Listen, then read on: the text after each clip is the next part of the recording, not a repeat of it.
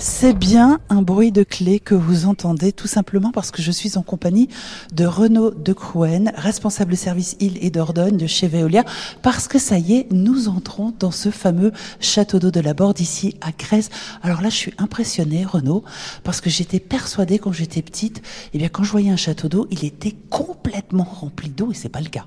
Ah non, les réservoirs sur tour, comme ici à la Borde, vous n'avez l'eau qui n'est stockée qu'en hauteur. C'est cette cuve que l'on aperçoit à l'extérieur qui est située tout en haut. Ici, vous avez cette colonne qui nous permet d'accéder au réservoir, mais l'ensemble est entièrement creux, effectivement, avec euh, bah, ces paliers intermédiaires que vous voyez, et puis bah, ces longues échelles et qui nous permet d'accéder justement tout en haut du réservoir. Il mesure combien ce château d'eau, plus ou moins? Là, vous avez une trentaine de mètres au-dessus de nos têtes. Alors, d'où vient l'eau, finalement?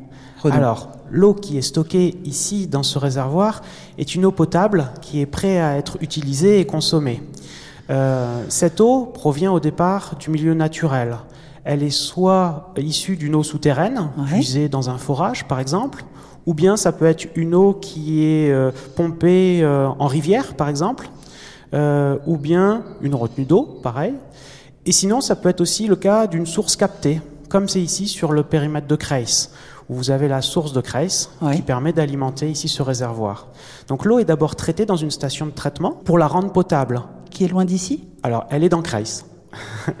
et elle subit notamment une désinfection. Euh, et en fait, elle est envoyée par un système de pompage ici, tout en haut de ce réservoir. Et vous voyez ces conduites d'alimentation euh, qui permettent de pousser l'eau tout en haut du réservoir. Mais ça fonctionne pas tout le temps, ça, si? On n'entend pas l'eau, là. Non, ça fonctionne par intermittence, effectivement. Vous pouvez avoir des réservoirs qu'on appelle le réservoir de tête, qui est le réservoir principal depuis la station de production vers ce premier stockage. Euh, c'est le cas notamment du réservoir de Moissière, ici sur Creis. Et ici, vous avez ce qu'on appelle un réservoir secondaire. C'est un réservoir qui est situé en aval du premier réservoir.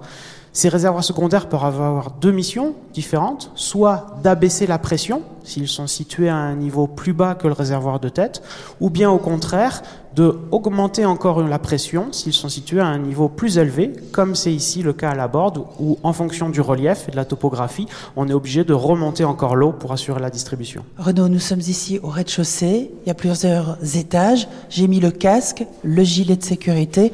On grimpe au premier étage pour avoir une vue et mieux comprendre le fonctionnement de ce château d'eau.